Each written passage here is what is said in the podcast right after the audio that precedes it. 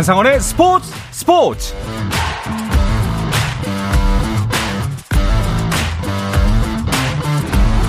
스포츠가 있는 저녁 어떠신가요? 아나운서 한상원입니다.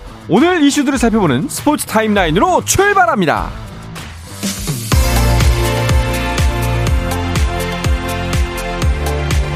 네, 프로야구 포스트 시즌이 오는 19일 와일드카드 1차전을 시작으로 돌입하는 가운데 각 팀당 두 경기에서 다섯 경기까지 일정을 남겨놓은 상태에서 오늘도 잔여 경기 일정을 이어가고 있습니다.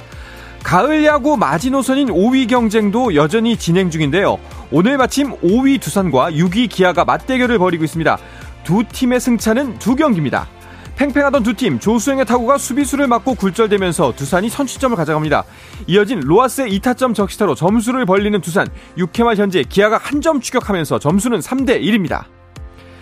5위 두산의 반격 기차로 쫓기는 NC도 경기 중인데요. 이미 정규리그 우승을 확정지은 LG를 상대하고 있습니다.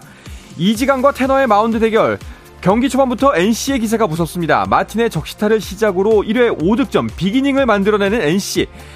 LG가 한 점 추격하지만 NC가 점수를 더 벌리면서 6회 말 현재 NC가 8대1로 크게 앞서고 있습니다.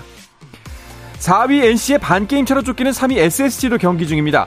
키움과의 경기 1회부터 한 점씩 주고받은 두 팀. 후라도를 상대로 최주환이 솔로 홈런을 터내면서 승부의 균형을 흔듭니다. 8회 초염수 8회 초 현재 그 점수가 그대로 이어지면서 점수는 2대1 SSG가 한 점 앞서가고 있습니다. 이 시간 서울 월드컵 경기장에서는 축구대표팀 클린스만호가 아프리카의 강호 튀니지를 상대로 10월 A매치 친선 경기를 치르고 있습니다. 부임 이후 잦은 외유와 재택근무로 논란의 중심에 섰던 클린스만 감독은 부임 후 첫 승을 거뒀지만 여론은 여전히 싸늘하기만 한 상황이라 승리가 필요해 보이는데요. 이 소식은 잠시 후에 자세하게 전해드리겠습니다. 국내 최대 규모의 종합체육대회 제104회 전국체육대회가 오늘 전남 목포 종합경기장에서 개회식을 시작으로 19일까지 7일간의 열전에 돌입했습니다. 이번 전국체전은 생명의 딴 전남 함께 날자 대한민국이라는 구호 아래 49개 종목에 역대 최대 규모인 총 2만 9,900여 명이 참가합니다. 특히 이번 대회에는 2022 항저우 아시안게임에 출전한 메달리스트들이 출전해 더 관심을 모으고 있습니다. 네, 오는 22일 개막하는 항저우 아시안 장애인 아시안 게임을 앞두고 대한민국 선수단이 결단식을 개최하며 결의를 다졌습니다. 항저우 아시안 게임은 오는 22일부터 28일까지 중국 항저우에서 열리는데요. 한국은 21개 종목에 345명의 선수단을 파견해 종합순위 4위를 목표로 열전에 뛰어듭니다. 프로농구 부산 KCC가 2023 KBL컵 조별리그 B조 2차전에서 창원 LG를 91대 89로 이기고 조 1위로 4강에 올랐습니다. 이로써 준결승은 SK 대 현대 모비스, KT 대 KCC의 대결로 치러집니다.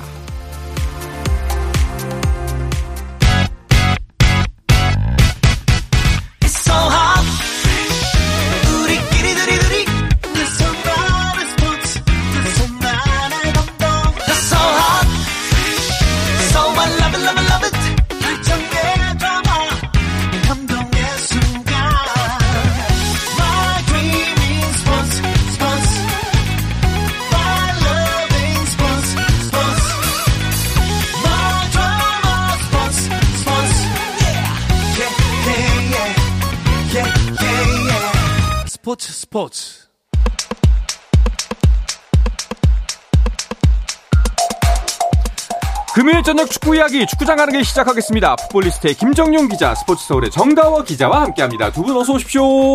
안녕하세요. 네, 안녕하세요. 목소리가 이렇게 어둡죠? 여러분 불금입니다. 힘을 내야 됩니다. 자, 또 축구하는 거야 라고 말하시는 분들도 계실 수가 있습니다. 어느새 10월 A매치 주간이었습니다.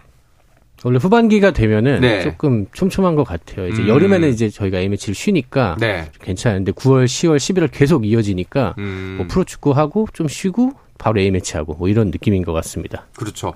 아시안 게임에서도 축구 실컷 봤는데 또 이제 A매치가 이어지니까 굉장히 즐겁습니다.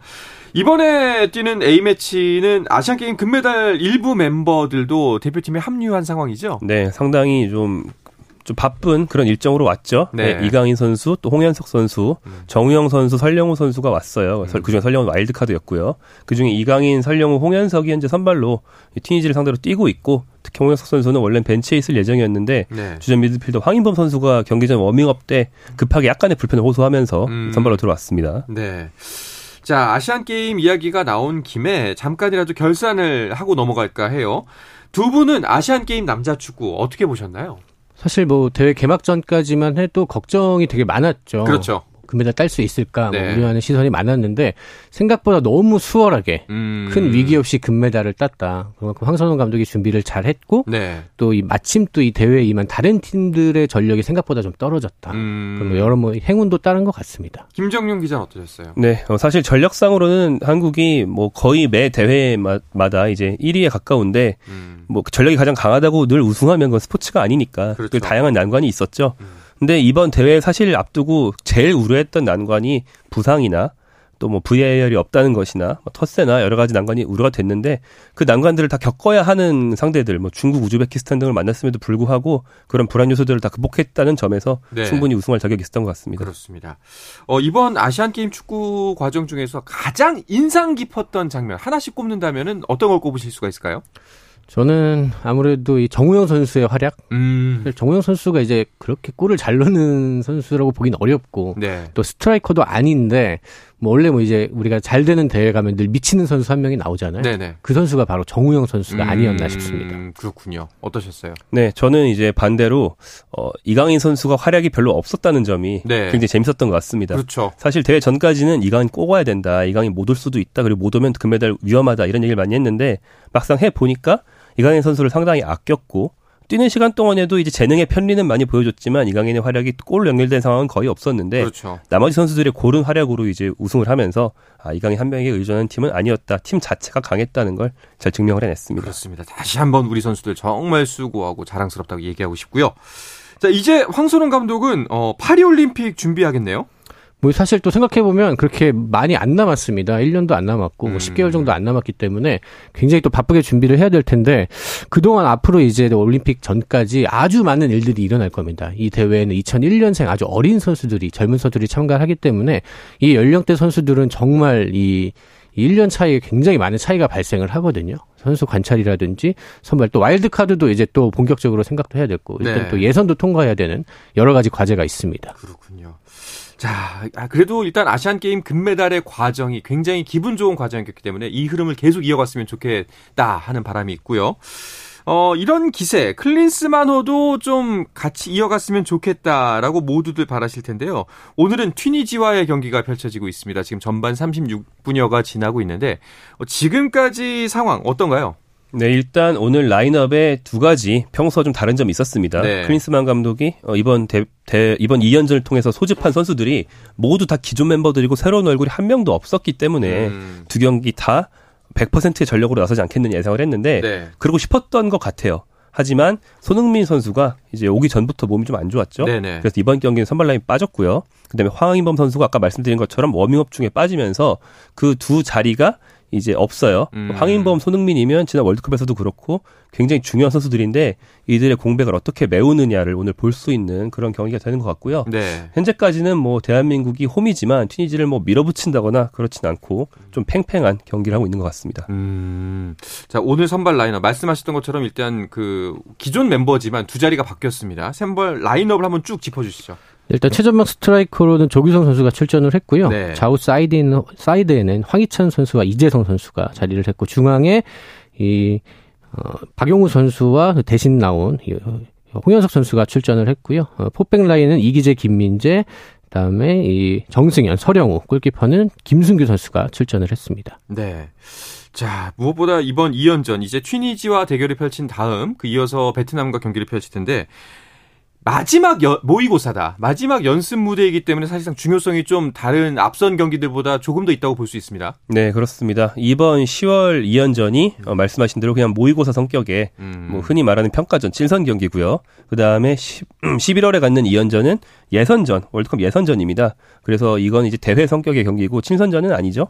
그래서 실험을 하거나 뭐 새로운 전술을 좀 테스트해 보거나 새로운 조합을 만들어 보거나 이러려면 이번 10월 2연전에 하는 게 최적입니다. 그래서 이번에 할 실험 다 하고 11월부터는 좀 이른 실전 모드로 들어가서 내년 아시안컵은 진짜 100% 전력으로 실전에 임해야 되는 게 현재 1월까지의 로드맵이죠. 근데 그런 의미라면 더욱더 사실 이번에 너무나 새 멤버가 없고 뭔가 실험적인 게 없다는 게 더 크게 아쉽게 다가오는데요. 뭐 일단 사실 따지고 보면 지금 거의 뭐 주축은 뭐 지난 월드컵 라인업이랑 크게 차이는 없습니다. 네. 그래서 이제 조금 더 우리가 나아진 모습을 보여야 되는데 뭐 크리스만 감독 부임한 후 이제 네 번째 소집 그리고 7개월 정도 됐는데 일단 이번 2연전을 통해서 뭐 어떤 축구를 하고 싶다. 나의 색깔은 이렇다 이런 걸 좀 보여줘야 될 것 같은데 뭐 어떻게 될지 좀 지켜봐야 될 것 같고요. 아무래도 지금까지의 A매치 6경기 뭐 경기 내용이라든지 결과 모두 사실 만족스럽진 않았기 때문에 좀 우려하는 시선이 있, 있는 만큼 홈, 홈에서는 조금 더 좋은 모습을 좀 기대를 하고 있습니다. 네. 이제 전반 40분 정도가 돼가고 있는데 어떻게 지금까지 그 클린스만호의 색깔 같은 게 보이시나요? 어, 현재까지는 사실은 색깔이 많이 보이진 않고요. 네. 굳이 말한다면 클린스만호 감독이 원하는 게 각 선수들이 자기 포지션에서 상대와의 1대1 경합에서 강하게 제압을 해내고 네. 그것을 통해서 팀의 승리를 쟁취하는 그러니까 체력적 정신적으로 준비가 잘 돼서 모든 선수들이 좀 고른 경기력을 잘 보여주는 이런 걸 기대하지 어떤 상대의 전술에 대해서 노림수로 되받아치고 이런 방식을 많이 쓰지 않거든요. 음. 그런 측면에서 누가 활약하고 있는지를 본다면 김민재 선수가 오늘 손흥민 선수가 없어서 주장완장을 차고 나왔는데 네. 어, 주장완장의 무게에 걸맞게 굉장히 눈에 띄는 수비를 많이 해주고 있고요. 수비뿐 아니라 전방으로 한 번에 주는 스루 패스까지 네. 뭐 패스부터 수비 뭐 많은 짐을 혼자 짊어지고 많은 활약해주고 있습니다. 네. 뭐 정론입니다. 열심히 잘하면 이긴다라는 게 사실 정론이긴 합니다만 우리가 직전 월드컵에서 보여줬던 우리 팀의 모습은 조직력이었거든요. 그 각각의 선수가 조직으로서 이루어지는 모습이었는데 과연 그 변화가 잘 이루어질까 좀 어, 본인이 뜻하는 바가 있다면 좀 자세하게 이번 경기 혹은 이제 다음번 경기에서 좀 잘 보여줬으면 좋겠습니다. 경기 상황 중간에 다시 한번 짚고 가면요. 지금 전반 40분, 41분여가 다 돼가고 있는데요. 아직까지 득점은 나오지 않고 있습니다. 자, 오늘 맞붙게 되는 튀니지는 어떤 팀인가요? 튀니지는 아프리카에서도 꽤 괜찮은 전력을 갖춘 팀으로 보면 될 것 같습니다. 음. 지난달에는 이 모하메드 살라 선수가 출전한 이집트를 상대로 승리를 거뒀고요. 네. 어, 아주 우리의 평가전 상대로는 적절하다. 이렇게 음. 좀볼 수 있을 것 같고, 이 팀이 마침 또 이 3-4-3 굉장히 수비적인 전술을 씁니다. 선수비 후역습 뭐 이런 스타일로 나오기 때문에 우리가 사실 아시안컵에서 만나게 될 상대들, 우리를 상대로 라인을 내리고 수비를 촘촘하게 쌓는 팀들을 만났을 때 우리가 어떻게 공격을 풀어갈 것인가 이런 숙제를 하기 굉장히 좋은 팀이고요. 지금도 경기 이제 상황을 보면 이 쓰리백 탄탄한 쓰리백으로 조금 더 이제 수비에 치중하는 모습 음. 그런 게 보이고요. 그러면서 이제 수비형 미드필더들이 아주 적극적으로 싸워주는 그런 모습이 눈에 띕니다. 사실 저런 북아프리카 팀들이 스타가 별로 없고 좀 생소해서 이제 한국 입장에서는 유럽 팀에 비해서 좀 더 아래로 보는 네. 그런 경향이 있는데 북아프리카 팀들이 만만했던 적은 한 번도 없었습니다. 오. 2014년 월드컵 때도 알제리가 만만할 줄 알았다가 그렇죠. 일격을 네. 맞았죠. 정다호 기자 그때 현장 취재까지 다녀가지고 그때 굉장히 잘 알고 있었는데 네. 먼저 본 사람들은 이렇게 먼저 알지만 겪어봐야 우리는 뒤늦게 음. 알게 되는 그런 면이 있고 튀니지가 지난 월드컵 때 한국과 똑같이 조별리그 1승 1무 1패를 했어요. 네. 그리고 그 조에 강호였던 프랑스를 잡았다는 것도 한국이 포르투갈 잡은 것과 비슷합니다. 음. 여러모로 한국과 거의 비등한 전략이라고 보셔도 됩니다. 그렇습니다. 피파 랭킹도 이제 우리나라가 26위, 튀니지가 29위 거의 차이가 없네요. 튀니지 입장에서도 그 내년 1월에 아프리카 네이션스컵이 있기 때문에 이번 A 매치가 굉장히 중요하다면서요. 튀니지도 이제 아주 중요한 대회를 우리처럼 아주 똑같은 입장이라고 할 수 있을 것 같고요. 네. 그래서 이제 우리 그리고 일본 아주 튀니지 입장에서도 두 경기는 아주 굉장히 음. 좋은 스파링이 될 것 같고 그래서 멤버도 사실상 거의 베스트로 꾸려서 이번 한국까지 왔습니다. 네. 어, 우리에게도 아주 좋은 평가전, 상대에게도 아주 좋은 평가전입니다. 그렇군요. 튀니지 선수들 중에서는 어떤 선수를 주의해서 봐야 될까요? 네, 일단 제일 유명한 선수라면 한니발 메브리 선수가 있는데 이름이 뭐 북아프리카 선수인데 한니발인 것도 좀 특이해서 귀에 잘 남고 맨체스터 유나이티드의 유망주라서 음. 상당히 많은 관심을 끌었습니다. 그 헤어스타일이 독특해서 눈에 띄거든요. 네. 재간 넘치는 선수고 다만 티지 대표팀에서는 핵심이거나 늘 붙박이로 뛰는 그런 주전은 아니에요. 오. 재간이 넘치는 선수고 오늘도 좋은 활약이 보여줄 것으로 기대가 되는데 조금 더 중요한 선수는 이제 라이도우니, 스키리 등의 이제 핵심 선수들이 있고요. 다만 지난 어, 월드컵 때와 비교해 보면 한국과 또 비슷한 점이 월드컵 때 주전 선수들 중에서 한 10명 정도 그대로 나왔다고 볼 수 있어요. 음... 스트라이커 자리 정도만 바뀌었습니다. 네. 자, 아직까지는 딱히 뭐 양 팀 모두 뚜렷한 모습을 보여주지 않고 있는데 어쨌든 오늘 경기 같은 경우에는 클린스만 감독이 지금까지 보여준 업무 방식 나 잘하고 있습니다라고 이제 줄기차게 문제 없다라고 이야기하지 않았습니까? 그거를 증명할 수 있는 경기가 돼야 할 텐데 말이죠. 이번 주 월요일에 제가 이제 클린스만 감독 기자간담회를 다녀왔는데 네. 다시 한번 확인을 했습니다. 어, 나의 업무 방식은 바뀌지 않는다. 음... 앞으로도 계속 이제 왔다 갔다 하겠다는 뜻이죠. 네. 어, 그렇다면 결국에는 성적으로 경기 내용 결과로 보여줘야 될 것 같고요. 일단은 이제부터는 좀 시간이 지났기 때문에 뭐, 이 튀니진전을 시작으로 본인이 한 업무 방식이 우리 대표팀에 도움이 된다 이런 걸 보여야 될 것 같은데 어쨌든 뭐 굉장히 국제 감각 이런 것들을 강조하고 있습니다. 그러면서 튀니지에 대해서도 많이 분석을 했다고 얘기를 했는데 뭐 어느 정도 이제 결과가 나올지 이 경기도 좀 조금 더 지켜봐야 될 것 같습니다. 그리고 뭐 기자회견 뒷이야기가 그 클린스막 감독을 소개할 때 야유가 나왔다면서요? 아 그런 적이 있나요? 예. 어, 그 ABC 때. 그, 아 이번에 이제 그 기자회견 때 감독 소개를 하는데 야유가 나왔다는 아. 얘기가 있었습니다. 그래서 아이 처음 부임 때랑 정말 여론이 달라졌다.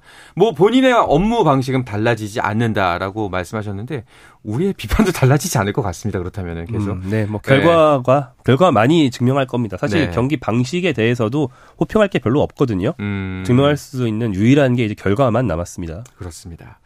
자, 튀니지전에 이어서는 베트남을 우리가 상대하게 되는데요. 그런데 이제 이 경기는 어 굳이 평가전으로 넣었어야 하나 그리고 굳이 베스트 멤버로 뛰어야 하나라는 의구심이 들지 않습니까? 사실 이 경기는 우리가 왜 해야 되는지 네. 그 이유조차 사실 알기 어려운 음. 일정인 것 같아요. 그러니까 아시안컵에 데뷔한다기 하기에는 베트남 전력이 너무 약합니다. 그래도 어느 정도 중동에 조금 잘하는 팀 정도는 돼야 우리한테 도움이 될 텐데 이 경기는 우리가 뭐 대승을 거둬야 본전이거든요. 그렇죠. 혹시라도 대승이 아니고 어려우면 어 이거 뭐지? 음. 굉장히 걱정하게 되는 그런 일정이라 아마 클리스모 감독에도 오히려 굉장히 부담되는 경기일 수 있을 것 같습니다. 네.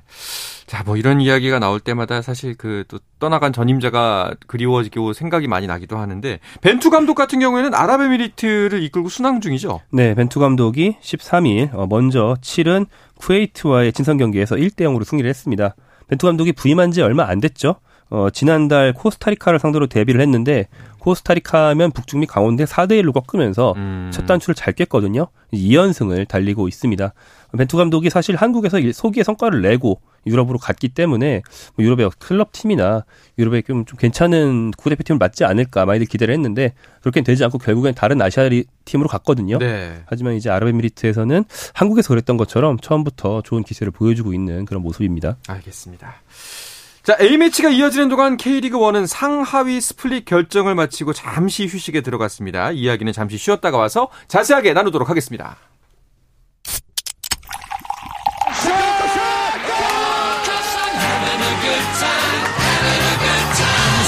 치열한 하루를 보낸 당신과 함께 마시는 짜릿한 스포츠 한 모금. 매일 저녁 8시 30분 한상원의 스포츠 스포츠.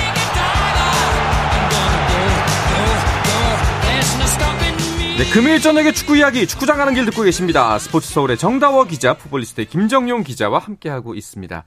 자, 대한민국 대 튀니지의 축구 평가전 전반전이 끝이 났고요. 현재 경기 0대 0으로 득점이 없는 상황입니다. 어, 선수들의 컨디션은 좋아 보여요. 나쁘지 않은 것 같습니다. 네, 그렇습니다. 이강인 선수가 결국 클린스만 감독 같은 방식의 축구에서는 스스로의 힘으로 음. 탈압박을 하고 패스를 뿌리면서 경기를 직접 운영을 해줘야 되거든요. 네. 감독이 세세하게 다 지시해주지 않는 류의 축구를 하니까. 음. 이강인 선수가 개인 컨디션 상당히 좋은 것 같은데 네. 공을 잡을 때 튀니지가 원체 수비형 미드필더들이 빡빡한 팀입니다. 원래부터. 음. 그래서 압박을 강하게 하다 보니까 아직까지는 아주 인상적인 기회를 만들지 못하고 있습니다만 몸놀림이 가벼운 걸 봐서 후반전에는 좀 더 달라진 모습이 있기를 한국 쪽에 좀 더 좋은 흐름을 기대해 봅니다. 그렇습니다. 후반전에 승리를 가져올 수 있도록 기원해 보도록 하겠습니다. 자, K리그 1 이야기로 넘어갈게요. 이 A매치 기간이 K리그 1 팀들에게는 굉장히 달콤한 시간입니다. 물론 좀 씁쓸하게 이 기간을 맞이하는 팀들도 있긴 있어요. 일단은 뭐 33라운드 정규 라운드가 이제 마쳤고요. 이제 2주간 재정비를 한 다음에 이제 스플릿 라운드 들어가서 다섯 경기를 하게 되는데 일단은 이 기간이 아주 후반기 팀들에게는 중요합니다. 음. 특히나 이 목적 의식이 확실한 팀들, 뭐 챔피언스리그 순위권에 진입을 위한 혹은 특히나 이제 강등을 피하기 위한 그렇죠. 순위권에 있어서는 이 2주를 어떻게 보내느냐에 따라 이 운명이 달라질 수도 있습니다. 네. 자, 그러니까 K리그 1 방식에 대해서 혹시나 모르실 분들을 위해서 다시 한번 설명을 드리면은 정규 라운드 33라운드까지 치르고 반으로 갈린 다음에 각 조에서만 다섯 경기씩 치르는 거죠. 네, 그렇습니다. 그래서 한 팀이 1년에 치르는 경기는 총 38경기. 네. 뭐 이런 비, 주요 축구 리그들이 일반적으로 뛰는 경기 수가 그 정도거든요. 음. 딱 그 정도 경기 수도 맞출 수 있고요. 그다음에 스플릿 라운드 이후에는 강팀은 강팀끼리, 네. 또 강등을 피해야 하는 팀들은 강등을 피한 팀들끼리 비슷한 처지에 있는 팀들끼리 맞대결을 더 많이 하게 되기 때문에 막판에 더 박진감 넘치는 경기를 자주 볼 수 있는 그런 좀 흥행과 경기 숫자를 모두 잡기 위한 음. 그런 방식이 스플릿 라운드 방식이죠. 그렇습니다. 33라운드가 이제 마지막인데 그 이때 아직 그 파이널 A의 남은 두 자리가 정해지지 않은 상태였잖아요. 네, 울산, 포항, 광주, 대구가 이제 파이널 A를 확정한 상태였고요. 네. 어, 남은 두 장을 놓고 서울, 인천, 전북이 이제 경쟁하는 구도였는데 전북이 사실 7위였기 때문에 제일 불리했고 음. 반드시 이겨야만 하는 상황이었습니다. 반면에 서울은 비기기만 해도 일단 파이널 A에 진입을 하는 상황이었고 인천은 뭐 이제 전북의 경기 상황을 지켜봐야 했는데 일단은 인천이 비겼고 이 전북이 서울 이기면서 역전에 성공을 했습니다. 네. 전북이 아주 극적으로 파이널에 진입을 했고요. 인천도 2년 연속 파이널에 진출에 성공을 했습니다. 자, 33라운드 결과 드디어 스플릿이 되면서 A 그룹과 B 그룹이 나뉘었습니다. 이 그룹을 일단 나눠보고 가죠. 네, 어, 파이널 A 그룹 A에는 먼저 선두 질주 중인 울산, 울산이 약간 최근에 주춤한 것 같지만 여전히 독주라고 할 수 있는 승점 차로 1위에 있고요. 2위 포항, 3위 광주입니다. 그리고 정덕이 제 얘기해 준 것처럼 막판에 어 33라운드에 파이널 A를 확정한 팀들이 전북, 대구, 인천이 있습니다. 어, 그리고 파이널 그룹 B로 떨어진 서울, 그 뒤로 대전, 제주, 수원 FC, 강원, 수원, 삼성 순으로 파이, 어, 파이널 그룹 B를 형성하고 있습니다. 뭐 이 차트에서 가장 이례적이런 거라고 본다면 광주겠죠? 맞습니다. 뭐 돌풍이라고 네. 해도 좋을 것 같고요. 무엇보다 사실 이 팀보다는 이정효 감독이라는 캐릭터가 음. 거의 신드롬급으로 K리그에서 화제가 되고 있거든요. 아주 뛰어난 경기력, 특히나 현대적으로 압박 굉장히 하고 또 공격적으로 축구를 하는 확실한 색깔이 있고 올해 광주가 뭐 시즌 최다 승, 뭐 최다 승점, 뭐 전구단 상대 승리, 뭐 별의별 기록을 다 썼습니다. 어, 그러면서 파이널에 성공을 했고 어쩌면은 이제 챔피언스 리그 진출까지 노릴 수 있는 상황에 음. 들어갔습니다. 그 이번 그 파이널 A와 B를 보면서 가장 본인들의 예상과 다르게 결과가 나온 팀은 어떠 어디라고 보세요? 뭐 사실은 전북 현대가 음. 파이널 그룹 B로 떨어졌으면 네. 가장 예상 밖이라고 하겠지만 떨어지지 않고 이제 4위까지 올라갔기 때문에 뭐 광주를 제외하면 아주 이변인 팀은 잘 보이지 않습니다만 뭐 막판에 그 33라운드 직전에 몇 경기 동안의 기세나 이런 걸 본다면 서울이 그래도 위쪽에 남을 가능성이 꽤 있어 보였거든요. 네. 네. 근데 이제 결국에는 마지막 한 경기에서 전북을 상대로 패배하면서 떨어진 게 상당히 큰 타격으로 다가올 것 같고 음. 이 주장 기성용 선수도 이후에 이제 본인 개인 채널을 통해서 어 굉장히 좀 반성하고 있고 이 팀 많은 쇄신이 필요할 것이다라고 네. 앞으로 더 발전해야 된다는 각오를 담는 그런 글을 팬들에게 남기기도 했습니다. 그렇군요. 자, 이제 A매치 주간이 끝나고 나면은 이 그룹 그대로 이제 스플릿 라운드에 들어가게 되는 겁니다. 일단은 뭐 역대급 파이널 라운드라고 해도 어. 과언이 아닐 만큼 특히 하위권 쪽에 네. 굉장히 흥미로운 경쟁이 좀 이어질 것 같고요. 그러니까 이제 파이널 라운드는 개념상 이제 매 경기에 승점 6점이 좀 걸렸다고 봐야 되거든요. 그러니까 음. 직접적으로 순위 싸움을 하는 팀들이 물려 있기 때문에 그렇죠. 그 팀들과의 싸움에서는 뭐 6점이 걸려 있는 경기라고 할 수 있을 텐데 이번에 또 이제 연맹에서 또 늘 이 일정을 놓고 굉장히 고민을 많이 하는데 또 막판에 흥미로운 일정들이 굉장히 많이 있습니다. 어, 그래서 이 경기에 따라서 이제 끝까지 뭐 사실 우승 같은 경우는 어느 정도 거의 확정이 될것 음. 같지만 마지막 이제 10, 11위, 12위 여기까지는 아주 재밌는 흥미로운 경기가 될 것 같습니다. 네, 특히 예, 최하위에 있는 수원 삼성이 어, 강등을 극적으로 탈출하기 위해서 노력을 할 텐데 현재 이제 10위까지 올라가도 완전히 안전한 게 아닌데 10위여도 승점차가 6점이라서 음. 굉장히 어렵거든요. 네. 그 기적을 만들기 위해서 파이널 그룹 B에서 싸워야 하는 게 뭐 굉장히 오랜 기간 앙숙이었던 서울도 만나야 되고요. 네. 뭐 그렇게까지 라이벌 의식이 심하지는 않지만 그래도 같은 도시의 더비 라이벌인 수원 FC도 만나야 되고요. 대전과도 원래 앙숙입니다. 오. 수원 삼성 입장에서는 앙숙들을 계속 만나면서 다 이겨야만 겨우 살 수 있는 일정이거든요. 수원 삼성 팬들 입장에서는 아마 매주 침이 바짝바짝 마르실 것 같습니다. 이야. 자, 쉽지 않아 보입니다. 자, 일단 파이널 A에서는 그렇다면 관건은 뭔가요? 일단 뭐 3위 싸움이 될 것 같고요. 광주가 이제 3위를 지키고 있고 그 뒤로 전북, 대구, 뭐 인천 이렇게 있는데 일단 광주가 과연 ACL에 정말 나갈 수 있을까? 이 남은 다섯 경기에서도 광주가 어, 어느 정도 페이스를 유지할 수 있을지가 관건이고요. 전북의 좀 저력이 관건일 것 같습니다. 전북이 2009년 이후로 3위 밖으로 떨어진 적이 단 한 번도 없습니다. 2009년 이후로요? 네. 어. 무조건 3위 안에는 있었습니다. 그러니까 가장 안 좋았던 시기에도 3위는 했던 팀인데 과연 광주를 추격해서 3위를 할 수 있을지 그게 음. 가장 큰 관전 포인트가 될 것 같습니다. 네. 자, 파이널 B는 김정용 기자가 간단하게 짚어봤습니다만 일단은 그 점수를 승점을 한번 보죠. 서울이 47, 대전이 45, 그리고 나머지가 35, 31, 26, 25. 어, 뭐 서울까지는 강등권, 뭐 서울과 대전까지는 강등권으로 떨어지는 일은 거의 없을 거나 마찬가지라고 봐도 무방할 것 같은데 이 네 팀이 굉장히 좀 치열할 것 같습니다. 네, 그렇습니다. 네. 뭐 제주가 9위에 있긴 하지만 말씀하신 것처럼 승점 차가 크지 않아서 안심은 못 하거든요. 네. 제주도 최근 이 부진 때문에 감독 교체를 단행하기도 했고요. 어, 이 밑에 있는 네 팀 중에서는 안심할 수 있는 팀이 없고 뭐 수원 삼성 입장에서 아까 말씀드린 것처럼 굉장히 어려운 길이지만 그걸 현실화 시키려면 그 상대 팀들의 그런 불안 요소들을 다 파고 들어야만 할 겁니다. 그렇죠. 자, 그런데 지금 11위 강원 이 와중에 강원의 골키퍼 김정호 선수가 음주운으로 적, 음주운전으로 적발이 됐어요. 네, 뭐 최근에 이런 소식이 이제 좀 틈틈이 계속 들리는 음. 것 같은데 뭐 일단은 연맹은 이제 뭐 범죄 확정이 되기 전까지는 이제 60일 활동 정지 징계를 내려서 일단 경기에 출전할 수는 없는 상황이고요. 뭐 이야기를 들어보니까 뭐 저녁과 밤까지는 음주를 하고 뭐 취침을 하고 오전에 이제 운전을 하다가 사고가 나서 이제 확인을 해봤더니 음주였다고 하더라고요. 음. 뭐 어쨌든 간에 이제 음주운전 사실 굉장히 큰 경각심을 갖고 있는 일인데 다시 한번 또 K리그에 이런 일이 있어서 특히 강원은 지금 강등권 타출이 아주 절실한 팀이잖아요. 그렇죠. 팀 분위기를 자칫 해할 수 있는 좀 상황이라 좀 안타까움이 있습니다. 네. 참 이 중요한 시점에 본인은 물론이고 팀에게도 폐를 끼치는 상황이 벌어져서 굉장히 좀 안타깝습니다. 자, K리그2는 승격 경쟁 주목해야겠는데요. 아, 여기도 치열합니다. 네, 그렇습니다. K리그 2에서는 승격을 놓고 각 팀들이 각축을 벌이고 있는데 현재 선두 부산, 2위 김천까지는 좀 선두권이라고 볼 수 있는데 그 뒤로 김포, 부천, 경남, 전남, 충북, 청주 등이 있는데 승점 차가 그렇게 크지 않습니다. 그리고 승격 플레이오프 진입을 위해서는 좀 중위권까지 노려볼 수 있기 때문에 네. 막판까지 아마 순위 경쟁이 벌어질 것 같습니다. 알겠습니다. 자, 이야기를 끝으로 금요일 저녁에 축구 이야기 축구장 가는 길 마쳐야 할 것 같은데요. 자, 0대0 상황으로 전반전을 마치고 하프타임에 들어간 튀니지전. 남은 후반전에서도 우리 대표팀 선전을 기하면서 오늘 스포츠 스포츠는 여기서 마무리하도록 하겠습니다. 풋볼리스트의 김정용 기자, 스포츠 서울의 정다워 기자와 함께 했습니다. 두 분 오늘도 고맙습니다. 고맙습니다. 감사합니다. 네, 저도 오늘은 물러가겠습니다. 지금까지 아나운서 한상원이었습니다. 스포츠 스포츠!